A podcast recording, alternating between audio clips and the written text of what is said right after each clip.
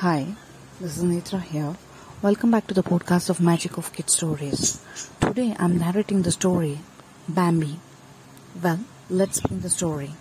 Deep in the beautiful green forest, a baby deer was born. His mother decided to call him Bambi. All the animals came to see the little fawn. Bambi was golden brown in color with thin spiny legs. Little rabbit called Thumper was very curious about the new arrival. Can I be your friend? he asked Bambi, thumping his feet in excitement. Yes, replied the Bambi. Thumper and Bambi became friends for that day onwards. They wandered in the forest and made new friends. One day while they were in the meadow, they heard a laugh bang. What's that?